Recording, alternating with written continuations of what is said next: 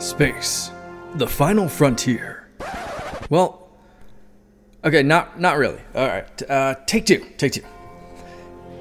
Here in the Mitten State, welcome to Code 47, bringing you all things Star Trek, spanning the quadrants, the best thing since the Neutral Zone.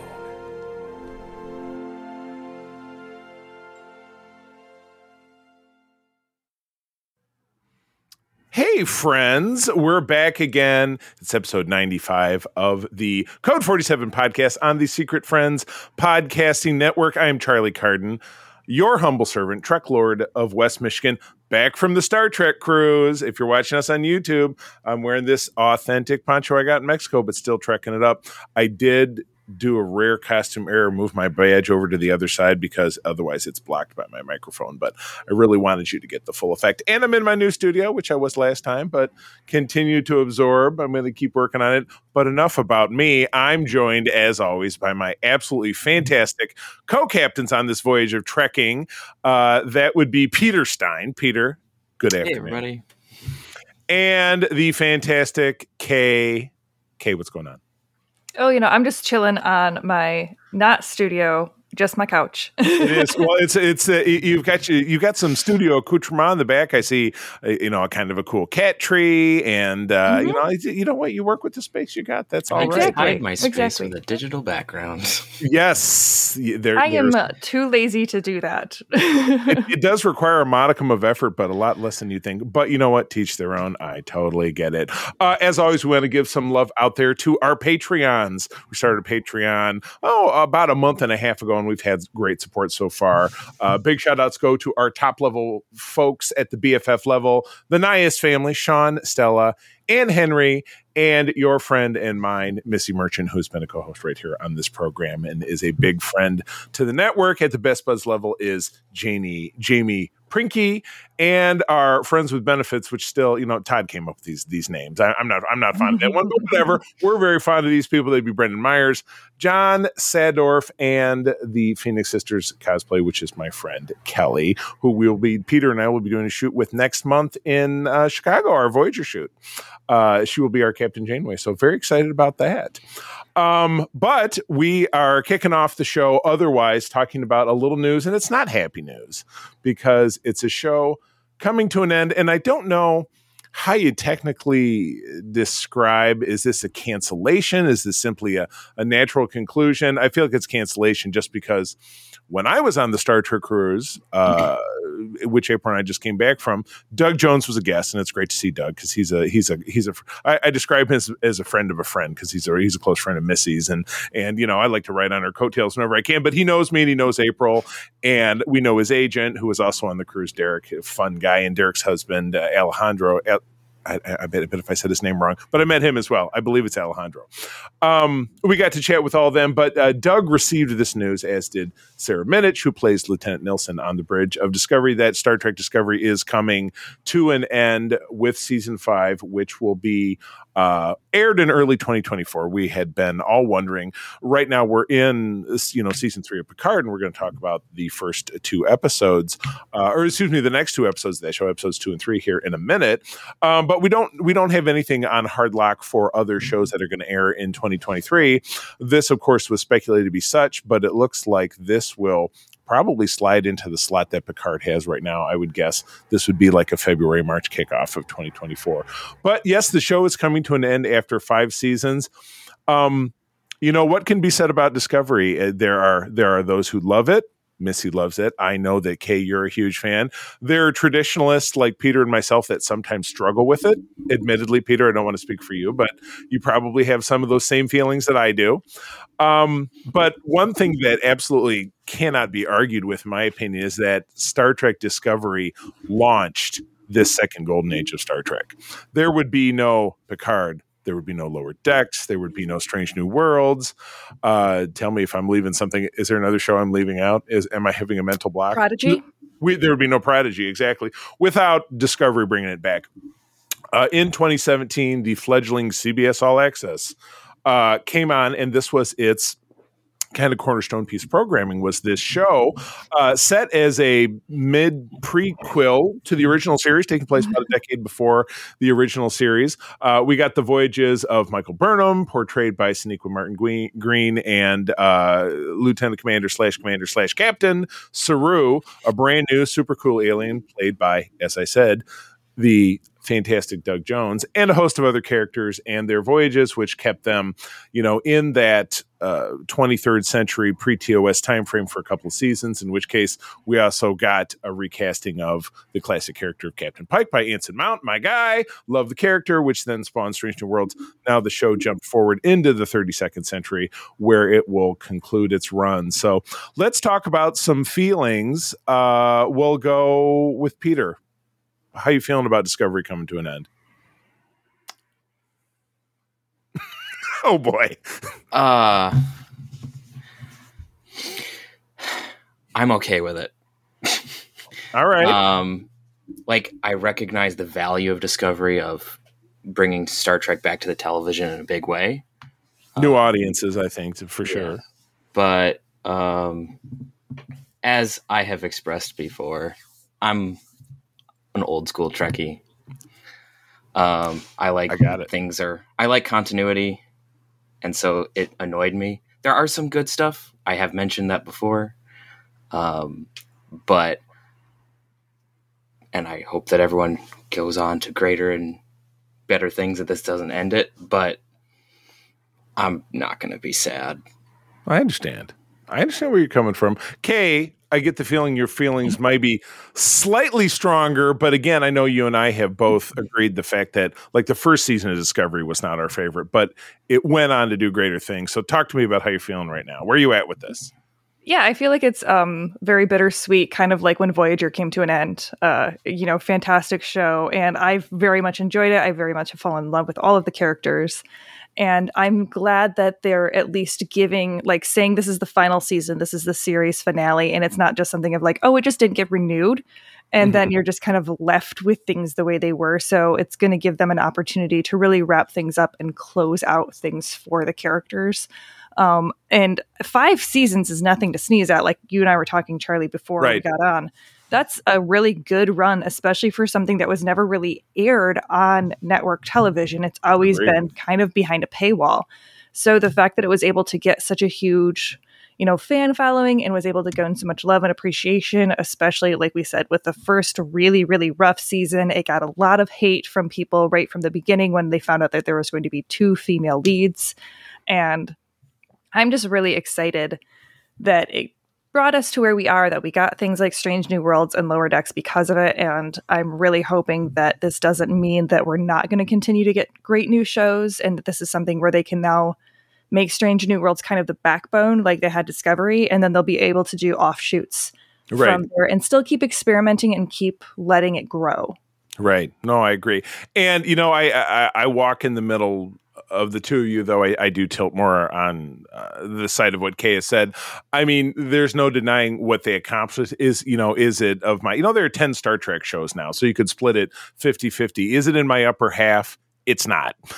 Just because, again, I'm like Peter, I'm a classic dyed in the wool. DS9, TNG, Voyager, would probably be my top 3. Strange New Worlds would probably buffer for that third spot. But Discovery has done what Star Trek has always done, which is swing for the fences, take on new things that are directly related to social commentary, the world that we live in. One of the episodes of DS9 that we're going to talk about later in the show was the most on the nose social commentary I think that Star Trek did in the 90s, in the 21st century era. And Discovery just continued to do that. More to your point, Kate, it does say here in this source article from Trek Movie that they are, and Doug Jones had confirmed this on one of the panels that we listened to when we were on the ship, that they have wrapped production as of last November, but filming in order to kind of wrap things up and kind of tie things up in a bow will resume in bits and pieces. So they're going to jump back there and do some things to really help it feel a little bit more complete, because again, that's one of the biggest perils and pitfalls when a show gets canceled. It's like, well, there you go, boop. I mean, how many shows ended and there was just nothing? Look at TOS. Yeah, exactly. Yeah. To us is like, oh, and they flew off into the sunset. We're going to Starbase, blah, blah, blah. And it's all over. And then nothing and nobody knows why. So, yeah. So even in Star Trek, there is that. So, and again, to your point, Kay, it's spectacular that something in that has existed entirely in the streaming world. When you look at things that are comparable, like Netflix, oh, it was canceled before the first season aired. Mm-hmm. Like, I think, the Warner Brothers did Swamp Thing and it was canceled while they were still airing their episodes, or they aired a handful of them and then the other ones just kind of went in the bin. So, like Firefly. Yeah, exactly. Yeah. And Firefly, and that was back in the network days, really suffered from, well, we had a bunch of episodes and we aired them out of sequence, and it had a bad time slot, so it never really caught on. Where in the streaming world, that's once people find out about it, they can watch whenever they want to watch it. So it's not the traditional, the thing that killed Star Trek is like, the famous story is the third season. They just really wanted to get rid of it. So they put it in the death slot on Friday at 10 o'clock when people just aren't so much watching TV. Now it doesn't matter. So, so I'm sad, I'm happy, but it's an evolution. All of the Star Trek shows ended, and some of them made a comeback. So who's to say that there's not going to be some kind of Discovery-related revival or continuation 20 years from now, 10 years from now, who knows?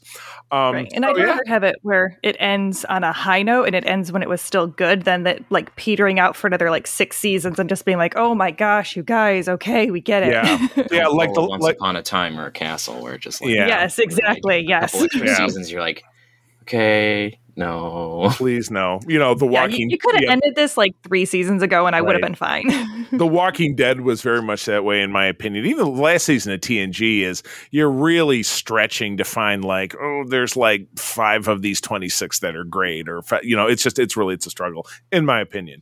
But anyway, that's the news, and if there's more news about this as we go forward, of course, you will hear it from us. But let's move into the juice. Of talking about Picard season 3, episodes 2 and 3, which of course are available to you on Paramount Plus. Plug, plug, plug. Peter, I'm gonna toss it to you to read the summary for episode 2, Disengage. Go for it. Disengage. Picard stops the large ship, the Shrike, from transporting Jack off the Helios, but it then captures the Helios itself with a tractor beam. Seven persuades Shaw to intervene, and Beverly is transported to the Titan's medical bay, while Picard, Riker, and Jack are brought to the bridge. The Shrike's captain, a bounty hunter named Vatic, reveals that Jack is an intergalactic criminal with a large bounty on his head. Shaw has Jack arrested and intends to turn him over to save the crew, despite the protests of Picard and Riker. Jack escapes from custody and attempts to transport himself over to the Shrike in an effort to save his mother, but Riker helps Beverly to the bridge, and when Picard sees her, he realizes that Jack is his son from a brief relationship he had with Beverly decades earlier. Knowing that Picard will not hand over his son, Shaw orders the Titan into a nearby nebula as a delighted... Maniacally gleeful is more accurate. Yeah, she's a little too happy. Yeah. Raffi meets with a Ferengi criminal, Sneed, hoping to find those responsible for the attack, despite her handler ordering her to stop investigating, to disengage. She is almost killed by Sneed, but is saved by her handler, Worf. Son of... Woo! Worf! Oh, my God. First of all, I said this to myself both when I was watching it. In the scene, obviously, once we have Jack and Picard and Riker over... in kind of holding area in the wardroom or the conference area over on the Titan, Shaw comes in. By the way, Shaw, actor Todd Stadwick, I spent a great deal of time with him on the cruise. He even did the marriage renewal ceremony that April and I got remarried at in our uniforms. Was run by him because he's obviously an ordained minister, but I caught him a couple times. I was on stage with him during one of the variety show sketches. I mean, I ended up spending a crazy amount of time with him, and what a super cool guy. But he walks in and he starts reading off all these aliases that Jack Crusher has, and it just reminds me of Simpsons reference. Homer's mother, it was the same thing. She was a criminal on the run, and she had all these crazy... fake names, and the thing that jumped out at me was Mona May Muggins. So that's kind of how we think of Jack Crusher. He's Mona May Muggins. But anyway, I know that was a ridiculous story. Kay, your thoughts on the episode. We'll circle back to Peter, and then I will go last. So this is an episode. My biggest takeaway was it felt like the episode is fighting the actors. because you had really great performances, like that performance of just like the moment where Beverly sees Picard for the first time. And there's this really amazing, moving, just like 2 or 3 second interaction where they have an entire conversation between each other. And you know, like without a shadow of a doubt, you're like, okay, cool. She has now confirmed that Jack is his son. Like, we got this. And then immediately Picard goes, he is my son. And I'm like, yes, we have okay, that. Thank we you. We know that. You did not need to confirm. So, and even like Vatic, the actor who's doing it, she's giving an amazing performance, but everything about it felt really kind of just forced. Like, I'm like, is she like, are we getting like psychotic Harley Quinn type crazy vibes? Is she like more, Khan, crazy maniacal, like calculating vibe? Like, which one do you want her to be? Because you're having her give us both right now. So can we please come to a decision? And I don't know. It feels like they're still kind of just throwing things at it. And I'm not really seeing the characters acting like the characters yet. And you started to see that even think more so in the third episode. But like you had the brief interaction with Troy where they were doing a flashback and Troy was acting like, or that might have been in the third episode. That was in the third one. So yeah, flashback. Yeah. So, I don't know. I'm liking the Bridge Crew, and I'm liking Seven. I think that those guys are looking really great. But other than that, I'm just kind of still waiting to see what's happening or what's going to happen. Nothing has really grabbed my attention yet. We're understandably gun shy, I would say, after what we're coming off of in season 2. So that is completely fair, Peter. I kind of have the same feelings as Kay about this one. It was an episode. It wasn't like the worst thing I've ever seen. But it confirmed things that we already had guessed from episode 1. Like, oh no, Jack is Picard's son. Oh wow, who ever thought that? Who did that? And there were even little like fun, like I really enjoyed the Picard of Riker being like, you really don't see this. Like that was funny. You really don't. Yeah, that was funny. Like it was funny, but at the same time, just having done a little bit of script writing and directing, yes.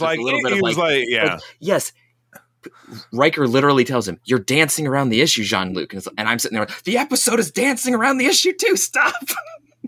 Dance. Like, it was funny because the meta was there, but it was just like, oh, like again, it wasn't terrible. It's just that moment particularly. The dialogue was funny, but the meta was just like, whatever. The meta was just, the meta was just like whatever is a better name for the episode. Yeah. I mean, and Riker's always been a little bit meta, where he was always been the one who kind of delivers the jokes Riker that way. So it was, again, that was very Riker. Oh, it was totally Riker. Yeah, like, which was perfect. Like the thing in this episode, Riker is still very much doing Riker things, and like he's still very Riker in this episode. So I think that you and I are gonna have the same conversation for episode 3. So Riker's very, very Riker in this episode. I really liked him.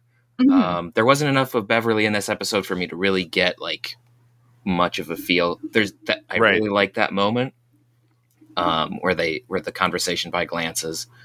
I did like Shaw's reaction to that, actually. Shaw's been kind of growing on me, in part because talking to my brother, who is in the Army, he gives me some context on like chain of command and stuff. And like, it makes sense for Shaw to do stuff like this. As a side note, I think we're going to get some sort of, based on stuff we've seen in the credits, Shaw's going to have some sort of tie to Wolf 359, and there's going to be some unresolved trauma there. I'm just going to throw that out there as my prediction. Yeah, I wouldn't say it's an easy tack, but it's a decent one. And having Picard and Riker in the same place, you have the butcher of 359, and then you have the guy who missed 359, and then the savior of the Federation. Yeah, exactly. And then you have Seven, who's a result of the Federation dealing with the butchers of 359. Right, exactly. So like, could be. I did enjoy Shaw's response where Picard was like, "It's my son." You literally see him go, "Oh shit." Yeah. Well, and what are we going to do now? This would be the creek. That reaction was perfect. I really liked that. And like Kay, I'm enjoying the Bridge Crew pretty well. I I lean towards LaForge. I like her the most out of everybody. Oh, yeah, she absolutely has the most personality. Right. The Delton Vulcan science officer is also entertaining more in 3 than this one. Right. Mm-hmm. The Bajoran ops officer hasn't really done much to write. Yeah, he's pushing buttons. He's there. Sometimes. Yeah, he's there. I know he's there. I recognize him. I still don't know his name. Right. That's true. But yeah, also Vatic with K. I'm not sure what they're going for. Actor clearly has skill, but yeah, Amanda Plummer. Yeah, goes. I don't know back who this person is supposed to be because they're like it's a bounty hunter, and I'm just like, yeah, okay. Yeah, we haven't had a long storied history of some great bounty hunter characters. We got a smattering of them in Enterprise, and I can't really think of probably some in DS9. I would think Quark dealt with somebody who's maybe a bounty hunter or Nausicaans. Yeah. That's kind of their thing. The Nausicaans are pretty generally bounty hunters, and I think Quark may have dealt with someone. I don't know. Yeah, so you're right. It's kind of too tangential at this point to figure out. Like, do you have to say one thing about please? The Ferengi looked so much better. Oh, right. Then you're kind of one. The one that I have your melted ice cream Discovery. About, yes. The one that I have not had good things to say about. This Ferengi, while different, and I do take issue with some design things, I could tell it was a Ferengi, and I was like, we're good. He didn't look with it. Yeah. Did you guys pick out and again, I didn't pick it out because so much heavy makeup, but I did see a report. That was the actor who was Pyro in the couple of the X-Men movies, early 2001. So X-Men United. He looked familiar, but I was like, who is this? Have I seen him before? But I didn't go look him up later. Yep, so totally. Yeah, I did again, that. Yeah, that might have been he did a great job. Mm-hmm. Right. It was very well acted. Ferengi. Once again, Raffi writing her like an idiot. Yeah. Because she shows up and I'm like, I have issue with how they're using Raffi again. I just, because either Starfleet is absolutely just balls to the walls idiots because they're taking someone who is obviously very clearly still struggling with substance abuse and putting her as an undercover ops as a substance abuser and being like, no, she'll be fine. It's cool. It's cool. Right. Or on the flip side, she actually has gone through and overcome her substance abuse and is now actually a successful undercover operative for Section 31. And, like she literally saved the universe. And the only thing that they really write her about is that she used to abuse substance. Like this is something she struggles with. And I'm like, it's just, it feels like such a bad stereotype. And it's just the only thing that has defined her character now for 3 seasons, which is just exceptionally irritating. Yeah, she's just a mess. She's just a mess, no matter what she's doing. Right. It was one thing when that was like the first part of her character development in season 1, because like Picard met her while she was still actively an alcoholic. Like, yes, that made sense that she was working through that. But now, like, we've had a season and a half now of her working through that and overcoming it. And you're still just, like, beating that down to her. And I'm like, she should be more than this. Like, even the conversation she had with her ex where he was like, well, what else are you going to be? Like, he was, like, basically, like, shitting on her the entire time. I'm like, you're talking to someone who literally saved the universe and is a successful member of Starfleet and doing these really difficult undercover missions. And you're acting like she's some sort of, like, person off the street who like is like trying to rob you so that they can get their next hit. Yeah, and they tossed the husband, the ex-husband was a character in there was a novelization that was a run-up to the first season of Picard. And again, not strictly canon. I don't know how much they were bending those rules. And canonical, things in books can be canonical if they get pulled in on screen, but that's a conversation for another time. But they really painted him as he was very much a straight arrow. But in this, he's like, well, I'm a recovering addict too, and I run this bar where we sell drugs. And it's just really making him out to be not a great dude. And then he takes the moral high ground with her. Well, I'll hook you up with the Ferengi guy, or I'll put in a good word with you with our estranged son, but I won't do both. It's like, what a dick. Yeah. You're not such a great guy after all that you can, that you think you're Obi-Wan up there on the moral high ground. Knock it off. Sucks. Right. And it feels like it's not painting like it's again, it feels like it's very harmful to people who have had substance abuse difficulties in the past, because they're just making this they're just creating this really harmful stereotype of like this is all she is and this becomes her all she can ever be. Characteristic, which very one note, which is, you know, you paint yourself into a corner. All right, well, let's move along. Kay, episode 3, 17 seconds. Is that like that 9 seconds Luke Perry or 8 seconds? It was the Luke Perry movie where he was riding the horse. You know what I'm talking. See, you get the reference, maybe? No? 42. No. Oh, Jesus. Okay, anyway, this episode's yours. Go for it. All right, so the Drake attacks the Titan, injuring Shaw, who transfers command to Riker. Beverly explains that she did not tell Picard about Jack to keep their son safe from an assassination attempt. Side note, very great scene. The Titan attempts to escape the Nebula, but is cornered by the Drake using portal technology. Boop, boop, boop. Picard advises Riker to lure the Shriek into a tap, but Riker wants to flee and prioritizes the screw. They go back and forth between that quite a bit.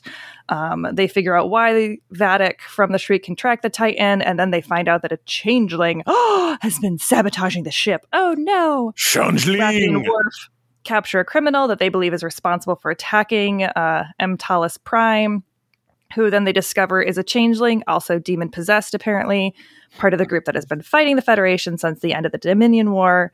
And then they realize the attack was a distraction because they were trying to steal something else that was maybe more important. MacGuffin! MacGuffin! Based off of, or I guess after Picard's prodding, Riker finally decides to fire on the Shrike. Their weapons are then redirected back at them, and they shoot themselves in their own ass.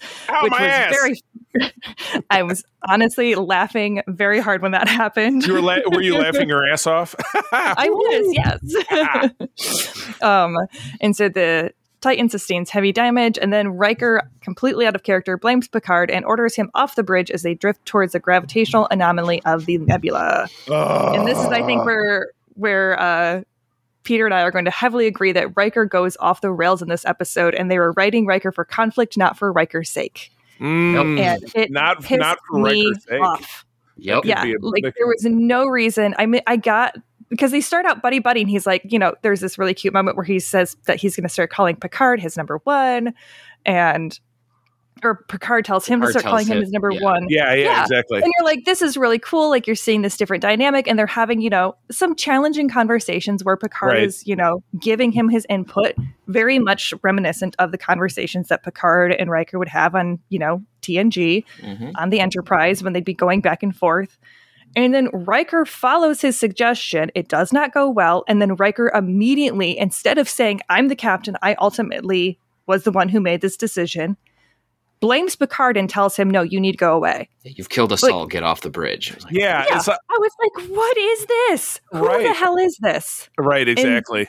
And, you know, and there's this part where Vatic, again, amazing acting, great delivery on these lines, but they just have her waxing on, and she keeps coming in doing all these monologues, and I was so bored. During these monologues. Monologuing. She is, it really did, yes. Big time. She is, by the way, the daughter of Christopher Plummer, who was the Klingon villain in Star Trek VI, who was also famous for monologuing.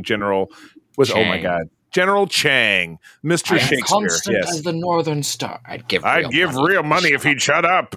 That was kind of the vibe I was getting. Right. And they had, this is a thing where I was able to vibe with you too, because canonically we know how changelings behave when they cannot be in a bucket.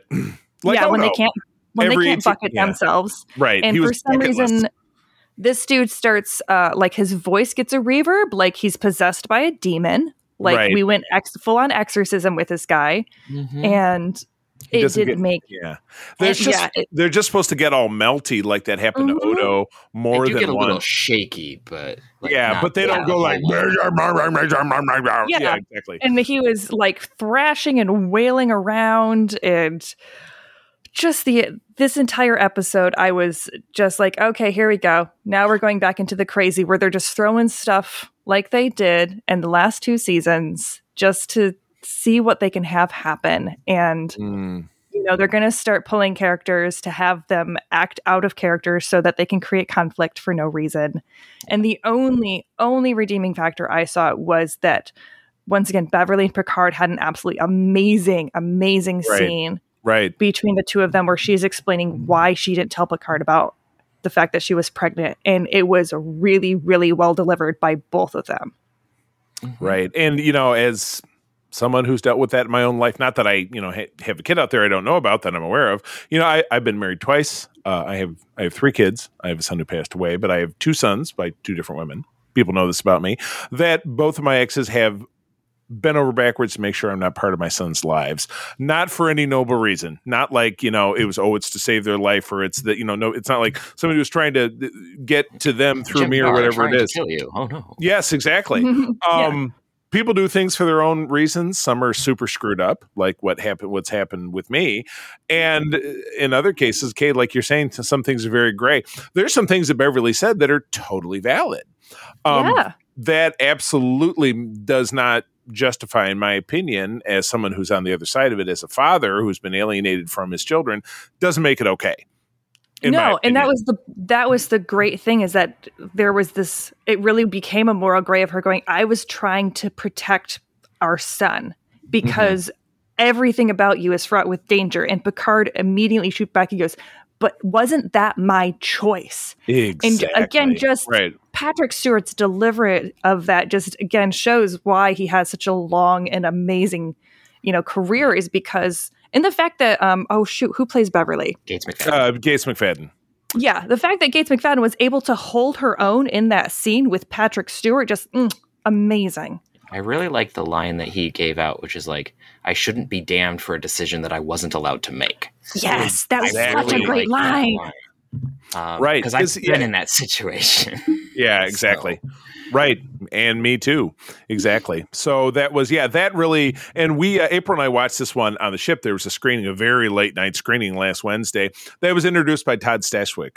Captain Dick Butt, as I used to call him. Now I respect him and I call him, he's Captain Superstar. He's a super funny guy. He and Tawny, I was on stage with both of them during it was actually the Gorn Gong Show. April shot a whole video of it. I'll make sure that you guys see it. But it was I shared the stage with him and Tawny and Jeff Combs, and they are all ridiculously hilarious. I think April and I are going to record a segment of our experiences on the ship, so I'm going to hold back and save it for that. But we will do that. But we just. It was just an unbelievable experience. But anyway, so what do you think, guys? Where are we headed? I mean, we were less cautiously optimistic after the first episode, but are we tilting in the other direction now? Are we afraid we're getting into bad habits, or where do you think we're headed? I mean, are they saving something for us that'll make all this make sense, or is it are we going over the cliff? I think we're going over the cliff. They've got too many threads already going where I think it's going to go over the cliff. You have the absolute perfect cat who's going, sticking her face in there, Kay. She's like, are you sure, Mama? He is absolutely positive. He has watched every episode with me so far. That's a good kitty. The only thing I'll say is that this season so far has the added benefit of sticking a little bit more to the Star Trek universe feel. Yeah. But like we've been saying, there's more signs that the characters are going to act out of character a little bit more regularly than not, and I'm definitely a little bit more concerned about that. Worf seems to be doing Worf things, and that's good. Right. Worf is going to Worf, and it was so beautiful the entire time. I like this whole thing. Is always going to Worf. Son of Moog, son of da-da-da-da-da-da, killer of Galvan. Oh. Would you like some tea? Oh my God! And that immediately showed up on a meme that somebody wrote it on a Starbucks cup, and it was fantastic. It was the immediate thought for me, and I haven't really watched a lot of the show, was like from Family Guy, where it's like, we are drinking tea. Thank you very much. Yes, tea, and it's just that's what I thought of. Good tea. Nice. It just made me laugh that they had Worf doing that. Oh, so God. Worf is going to probably be a highlight because Worf gonna Worf, and he seems to be Worfing well. Right. Yes. But I was okay with Riker up until this episode, and now I'm just like, yes. I don't know.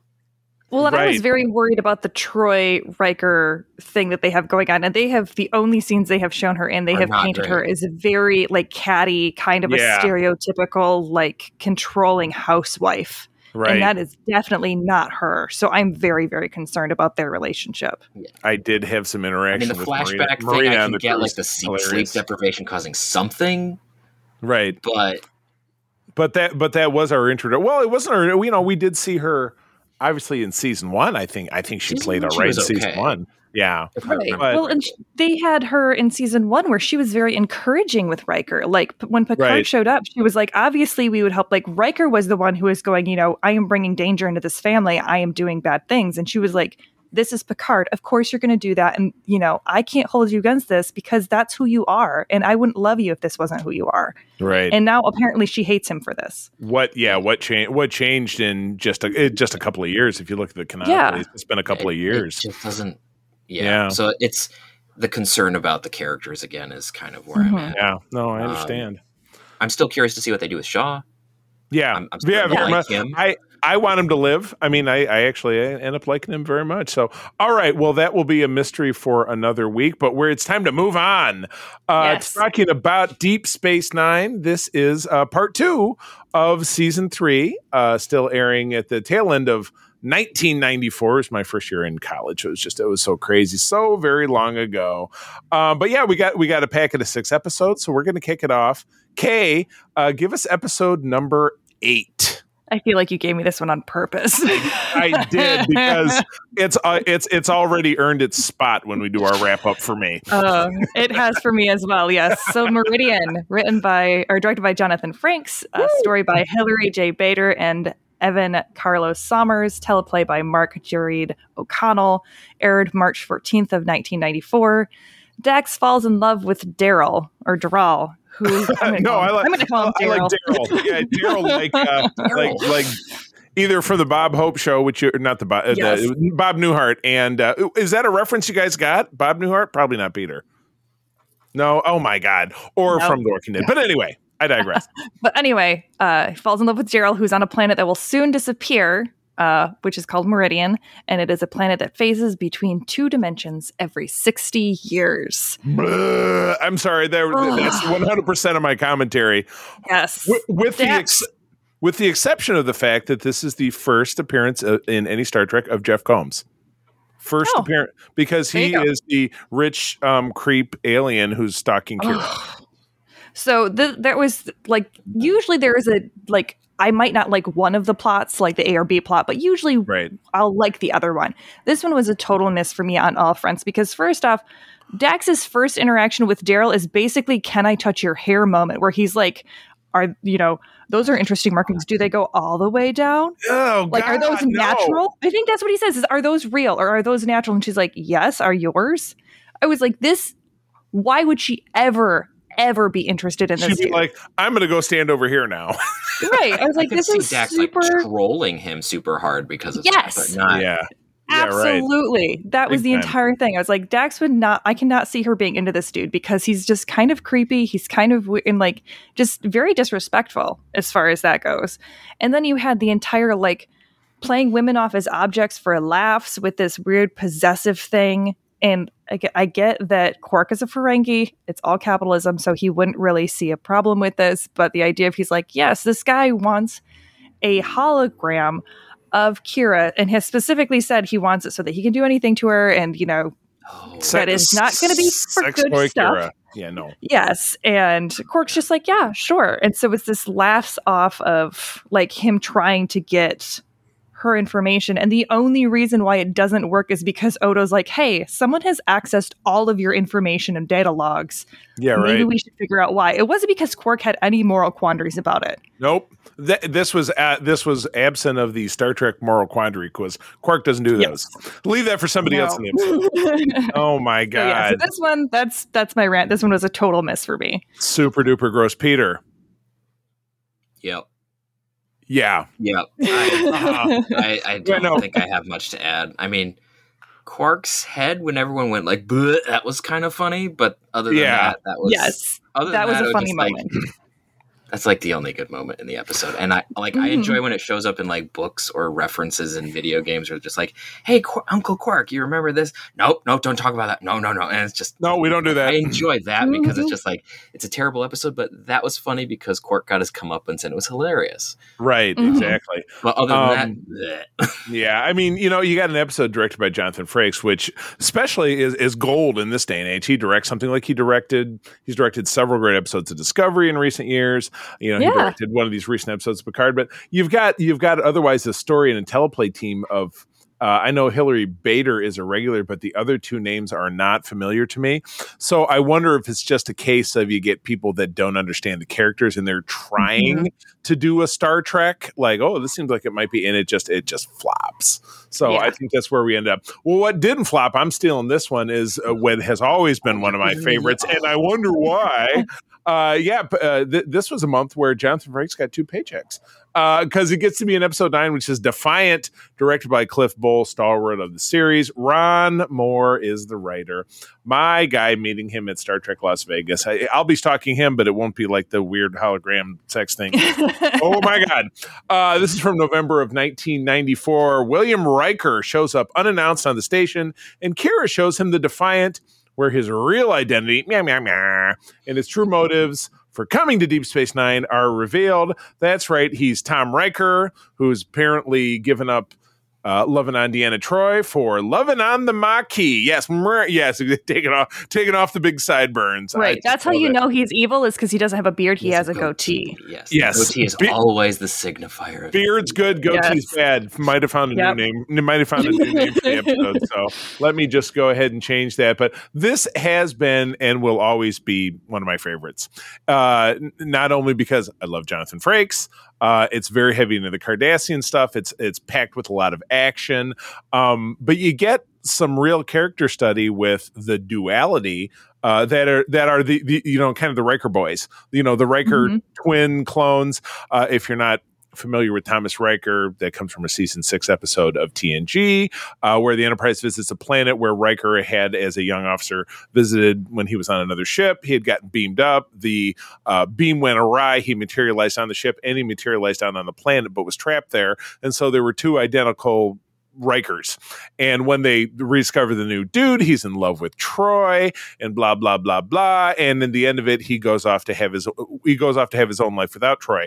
Well, in going off to have his own life, he decides that the Maquis is his thing and he wants to set himself apart and be the badass Riker because he's got that goatee. He probably said, I'm having bad thoughts. Let me get on my razor. Meow, meow. Now I'm a bad guy. This will always be one of my absolute favorites. And while I changed the name of the episodes to Beard's Good, Goatee's Bad, let's hear from Kay. Yeah, I would agree. This was, I think, a great episode. Definitely solid in the grouping. Again, for all of the reasons, I think that, you had a lot of fun from Riker being able to play kind of the villainous character. And I think it was really, really great. Just with being able to show or build on that strain between like the official government of Cardassia along with the Obsidian Order and that like constant power struggle that the two have.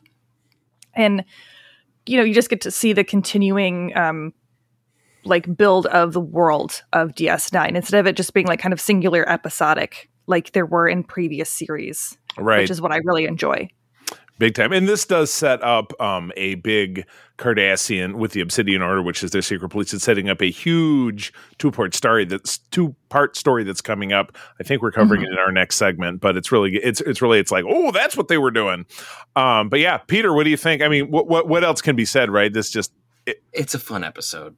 It's awesome. Yeah. It's enjoyable. It's just got a lot of fun parts. It's always fun. I generally like crossover episodes anyway when they handle the characters well, and this one was handled pretty well. I mean, yeah. It's just nailed it. So speaking of things that didn't nail it, Peter, I think number 10 is yours. Thanks. Thank you very much. I appreciate that. Episode 10, Fascination, directed by Avery Brooks, interestingly enough. I know. Story by Ira Stephen Bear and James Crocker. Teleplay by Philip Lezebnik, I think. Aired on November 28th, 1994. Everyone's favorite, Loxana Troi, pursues Odo during the Bajoran Gratitude Festival as members of the crew suddenly become infatuated with one another. What? You know, and I will interject, the Bajoran Gratitude Festival was one of the theme nights on the cruise. Nana Visitor was a guest, and she kicked off the dance party where April took a couple pictures of – she jumped out and danced with people in the crowd, including me, and April got some pictures of it. But she did the whole – little speech, and she had it on a piece of paper, and she said it to kick off the festival there on the pool deck on the cruise. It was totally awesome. But anyway, but I digress. Peter, how do you feel about the episode?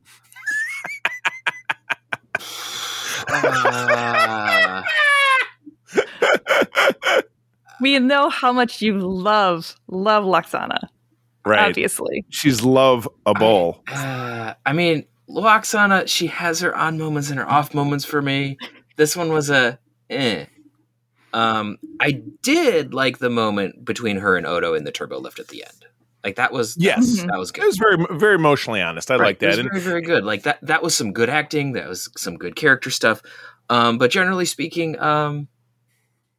yeah, I also just don't like it when everything becomes like, oh, I'm infatuated, and now it's all about no. Right. Those are not my favorite episodes. I totally love the weird, like, face sucking conversation that happened between Bashir and Nakira. In real life, I hate those sorts of things in Star Trek anyway. I know. It doesn't do romance. That was actually, it was when those two actors were getting together and they ended up getting married and they had a baby. But this was right around that time when Nana and Sid were becoming a couple. So I think I knew that, and that was news at the time. So like, oh, that was easy.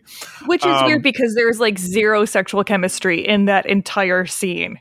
In the entire episode, nobody really. It's like, oh, okay, Dax. No, I feel like they did it specifically where they were like, we need to make this as unsexy as possible, just for comedy's sake. Which they succeeded, but I'm not sure. Oh yes, comedic. Yeah, Nana is so great in person, but I have said this since I watched. She is a weird kisser. She's like, just sorry, Nana. I think that might have been Avery Brooks because that was kind of a thing during that time frame of like kissing, like any passionate kissing. It was always just like you were licking them, like trying to eat someone's animal. Face. Yes. Yeah.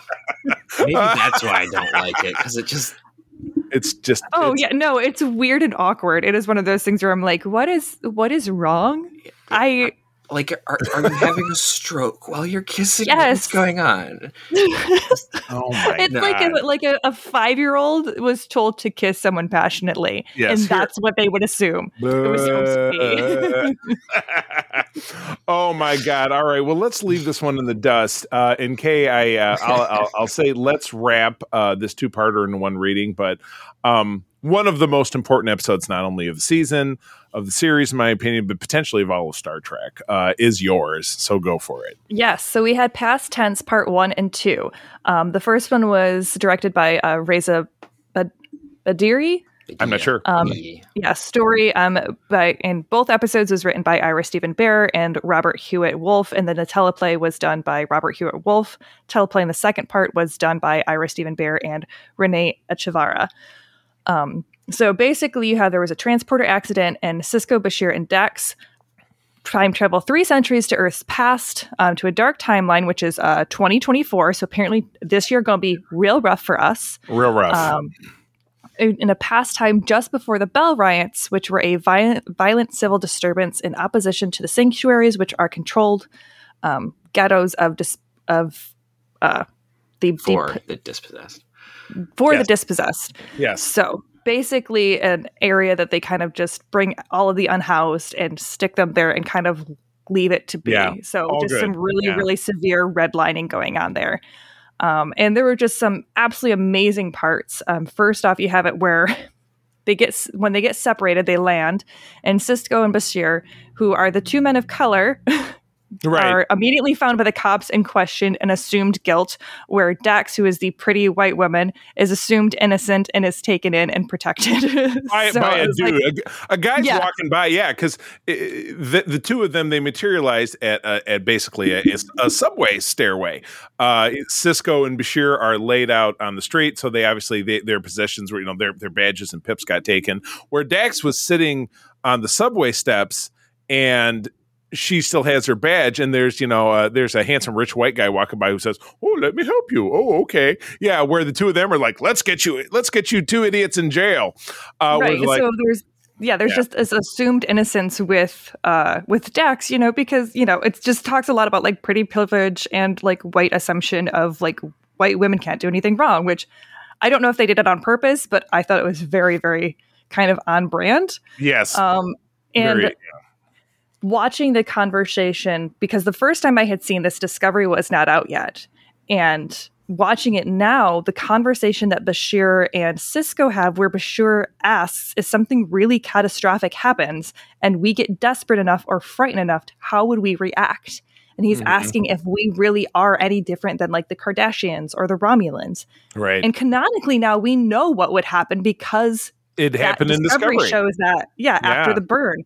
And that humanity really has a struggle with self-preservation and with selfishness as a species, as far as like self-isolating and not wanting to help once we get scared. And it's this continual process of learning and overcoming that. So I thought that was a really kind of interesting point that they didn't know there would be an answer to later on. But looking back on it, it's a really cool thing to kind of think on. Big time. Oh, my goodness. No, absolutely. And holy cow, in the next 12 months, we're apparently going to have a real dial back in technology in so much that nobody has cell phones. All of our computer terminals are worked with those little Apple Pens. And you got to do drag and drop, and everything basically is worse than Windows 95. So not really looking forward to that. And the fashion, I like it how they were at a party and Dax was wearing a man's suit with like a peacock tail in her hair. It's like we're in for some real bad. Like you said, we're about to have a real dark year in everything. Yes. Technology is definitely going backwards, but Ira Stephen Bear was a guest on the cruise, and I actually bumped into him immediately. Every time I bumped into somebody, I would message you guys, and I would be like, "I just met Andy Robinson and Ira Stephen Bear all in once." And Ira, when I went to either one of his talks or he hosted trivia, and somebody tossed out something about this episode, and he says, "Hey, look." He says, you know, I'm from New York City. I'm from the Bronx. He says, the thing is, things keep going the way they're going. And that episode is going to happen like now, because it is happening right now. I say it's already, LA already has this kind of setup because the population is so drastic. Yeah, it was. I remember because I was driving the first day that we were in LA, and I was going from Griffith Observatory back down to our stay for the night, which was closer to the port. And so driving down the 10 or the 101 or one of them that was headed from north to south, and then I saw it later in our bus tour, which was just yesterday or 2 days ago. All of the homeless encampments, that they just have tents that go across those freeway passes, and just absolutely, you don't see anything. You think you don't see anything like it, but it really is everywhere. You know, we have homeless here in Grand Rapids. I'd like to think we manage this a little bit better, but it's still everywhere and in every city. So yeah, this is they put Sisko in the driver's seat of being the historian who was informing Bashir. And again, they added that to his character for the sake of this episode, which is fine. You know, it's not like something to be like, hey, trivia about me is I love 21st century history or blah, blah, blah. And Bashir, you know, knows nothing. Bashir doesn't know anything about 23rd century history either, because we find that out in the Trials and Tribulations episode. He's like, I don't know anything about this period in history. You know, for a genetic Superman, he's really kind of dull. You know, yeah, he must have been sleeping all of those history classes. So, I cannot think of another episode of Star Trek, or episodes in this case, that really. It hits it on the nose. It's very heavy, but it has become so much more telling in the now almost 30 years since this episode has been on the air. This was on back in the 1995, the beginning of 1995. And again, and coming from Deep Space Nine, which is we're the space station show and we don't really go and do blah, blah, blah. And this is absolutely incredible story. A myriad of great, incredible stories that DS9 will give us in years to come, and you know, driven by Ira and driven by Robert Hewitt Wolf. And just, I can't say enough great things about it. So, Peter, I like these episodes.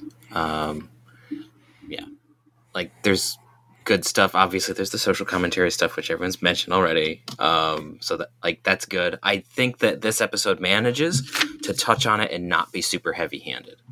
Yeah. Which is helpful because we know how much I love heavy-handed episodes. Right. And yes.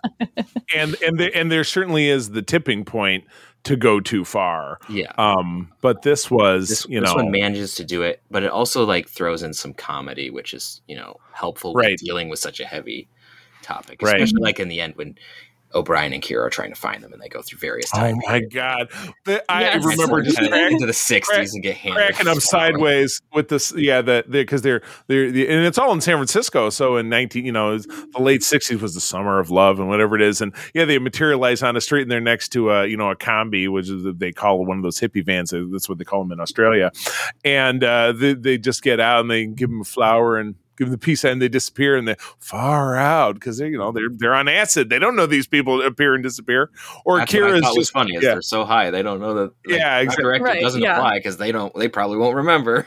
And the first time they appear, it's like it's like in the Roaring Twenties. They're outside a speakeasy and two people walk out and O'Brien's like, "Good evening," and Kira goes, "I broke my nose," because she's wearing a Band-Aid over her nose, and O'Brien's like, "I told you not to say anything." Yes. There's lots of stuff that I enjoy here, like we get like hints of the Department of Temporal Investigation, which shows up later. Yeah. I really quite enjoyed in the very end where like Sisko's picture replaces Bell's and file is like. And that gets a callback in that Little Green Men episode next season because they're dropping knockoff at Earth and Nog's looking through his pad and he says, "Father, why does this Gabriel Bell human look like Captain Sisko?" I don't know. Yeah. So there's lots of there's a lot to like in these two episodes. It's a great two-parter. Mm-hmm. And we get the return of a TOS guest star in the form of Ron Howard, because Ron Howard was in an episode of TOS when he was a child, one of the very earliest ones. So that was he's great. Ron Howard for president. We need him. The actor. Oh my! The actor. Oh my gosh! So tried that once. Let's not do it again. Okay. Yeah. You're right. It wasn't. No, I don't recall. Thank you, Ronnie. Any final thoughts before we move along? Not move along home. Because yikes. Ella Moraine. All right. Cool. All right. Episode 13 is Life Support. Same director as one of the previous ones, Reza Badia. I don't know Badia. I don't know the rest of his work. Story by Christian Ford and Roger Soffer. Teleplay by Ron D. Moore. So this seems like it's a case of kind of two unknowns. Maybe it's a spec script that was touched up by Ron Moore, which just really enhances how great it is. From January of 1995, Bashir's ethics are put to the test as he keeps Vedic Bareil alive long enough to help Kywin complete negotiations for a peace treaty with Cardassia. I watched these last three episodes on a plane yesterday, so I was able to download them, but not that I hadn't seen them a zillion times before. And I was just, I am just completely stunned by how great this episode is and how this really sets you in motion of just how diabolical and horrible Wynn is as a character, and it just gets worse and worse as the show goes on. But she's complete. She's the episode begins that there's a Bajoran transport that's coming to the station. There was some kind of explosion on board. Bareil and Wynn are both on board. Nobody knew they were coming. He's critically injured. He dies, and Bashir is able to, by hook or by crook, bring him back to life, but then has to start to replace parts of his body because he's dying slowly, and the ways to keep him alive are artificial. But Wynn is just completely incapable of moving forward without him, and she's trying to just be like, "No, that's it. Give him this extra drug. Oh, okay, it ruined his liver. That's okay. We'll give him this other one. Oh, it ruined his lungs. Okay, but I really do need him because." And Bareil obviously knows how needed he is because he's like, "Yeah, I guess it's this important that I'll give my life to help Wynn out because she's so friggin' stupid that she can't handle this without me." I mean, he did the same thing when he let her basically become Kai while she was trying to blackmail him, which happened last season. So, oh God, do I hate Wynn? She's so deliciously terrible. Just and it's very sad. The actresses though, because it's a character you love to hate. She's a villain. Yeah, she's a villain you love to hate. The late Louise Fletcher, who we lost last year. But yeah, this is not even Philip Angoulême's last appearance as Bareil, because we get Mira Bareil in season 6, who doesn't turn out to be such a great guy. But yeah, this was a great episode. You know, my favorite cap was Bashir's speech at the end about the spark of life, and Kira's like, well, can't you just take his brain out and keep him going? She's like, no, we've gone too far. He's the part of him that would still be around. If I swapped his brain out, he would be a robot, and I just can't do that. Yeah, I thought, yeah, no. So I just absolutely love this episode. Yeah, we kind of get a Ship of Theseus sort of thing going on with this. Yeah, it's very much Ship of Theseus meets Trolley Problem. Yep. Yeah. Exactly correct. But yeah, I think this has great and there's never any resolution. You never really see Bashir and Wynn cross swords again, even though they're like, I'll remember what you did here. Well, I remember what you did here. And then that was kind of a red herring, but whatever. The thing I think was so brilliant about DS9 is they threw out a lot of red herrings that some of them came back and they did something with, and some of them they didn't, but I never felt like they were wasted. I never really felt like, they really screwed us by trying to set up this and that, but, or with the ongoing of Star Trek, something that gets thrown out as a plot thread can come back 30 years later in an episode of Picard, who knows, or whatever. I mean, that's the beauty of Star Trek, in my opinion. So Kay, your thoughts? I really, really loved the A-plot. This is one of those where A-plot, absolutely fantastic, 10 out of 10. The B-plot between Nog and Jake, I wanted to rip my hair out. Well, you did. I saw you shave the one side of your head, so it was, you were just like, I can't take it. I did, because it felt like one of those moments of, I get they were trying to show like, it's just that different cultures are different. Right. And I was like, this isn't different cultures. This is what makes me wonder how in the world the Ferengi ever got to be part of the Federation, because they are actively subjugating half of their population. I mean, they aren't part of the Federation. Or gets involved with the Federation, and even doing any dealings with them. Well, and it's in the 32nd century, they are. But that's because, at the end of the series, sorry about the spoiler, Rom becomes Grand Nagus and he totally changes their society around. But yeah, you're right. But yeah, at this point, they're just like, Nog is like, chew my food up, she said, cut my food up or chew my food up or, that was the difference, is that he told Jake that he should be grateful that he didn't tell the female to chew his food. Oh, of course. Yes, be grateful. And at that point, I totally Jake get it. Responds with, that's disgusting. And then Nog responds, oh, well, humans have a bunch of disgusting rituals that I don't like either. And I'm like, there's a difference between a disgusting, like something you don't like, and again, actively like enslaving half of your population. Like, this isn't we just don't talk about things like, I like pineapple on my pizza. You don't.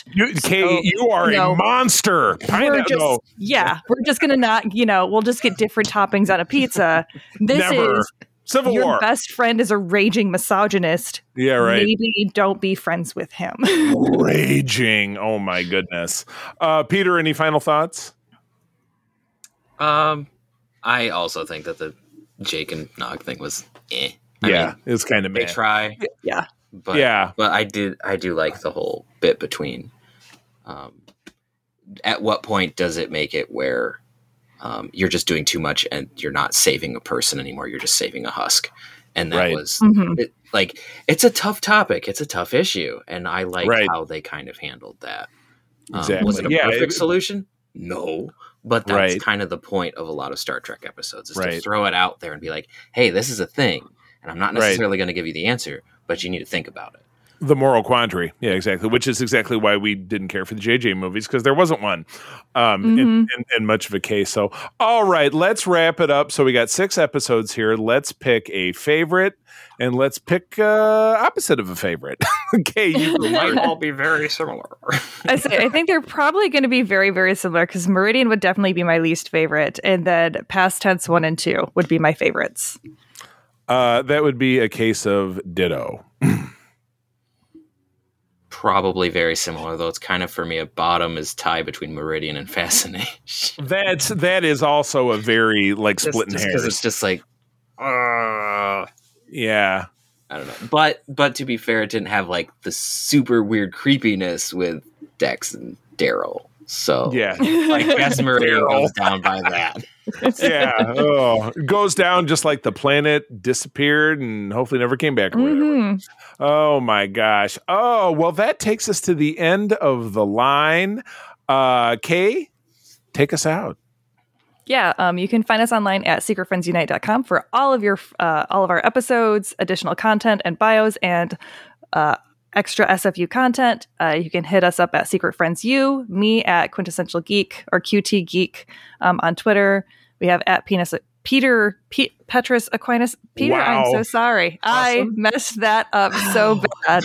Awesome. And then add the C3, spell it out on Twitter, and let us know how you're enjoying Star Trek. Oh, my goodness. And, of course, for more about Starfleet International, please visit the Grand Petoskey over on Facebook and Twitter, giving some strong love out to our BFF Patreons, Anais family, and Missy Merchant. Friends, as always, thank you for joining us. I'm going to tell you that sharing is caring and to keep on trucking. And wherever you go, go boldly. Peace and long life. This podcast is part of the Secret Friends Unite podcasting network. Visit secretfriendsunite.com for more great shows, articles, news, reviews, and more. Secret Friends Unite podcasts are available on Apple, Google, Spotify, and other podcast services around the world. If you'd like to be part of the conversation, you can join us on Facebook or our new Discord server, or follow at Secret Friends U on Twitter. Please subscribe to Secret Friends Unite on YouTube and visit our merch store at tpublic.com. Just search Secret Friends Unite. Thanks for listening.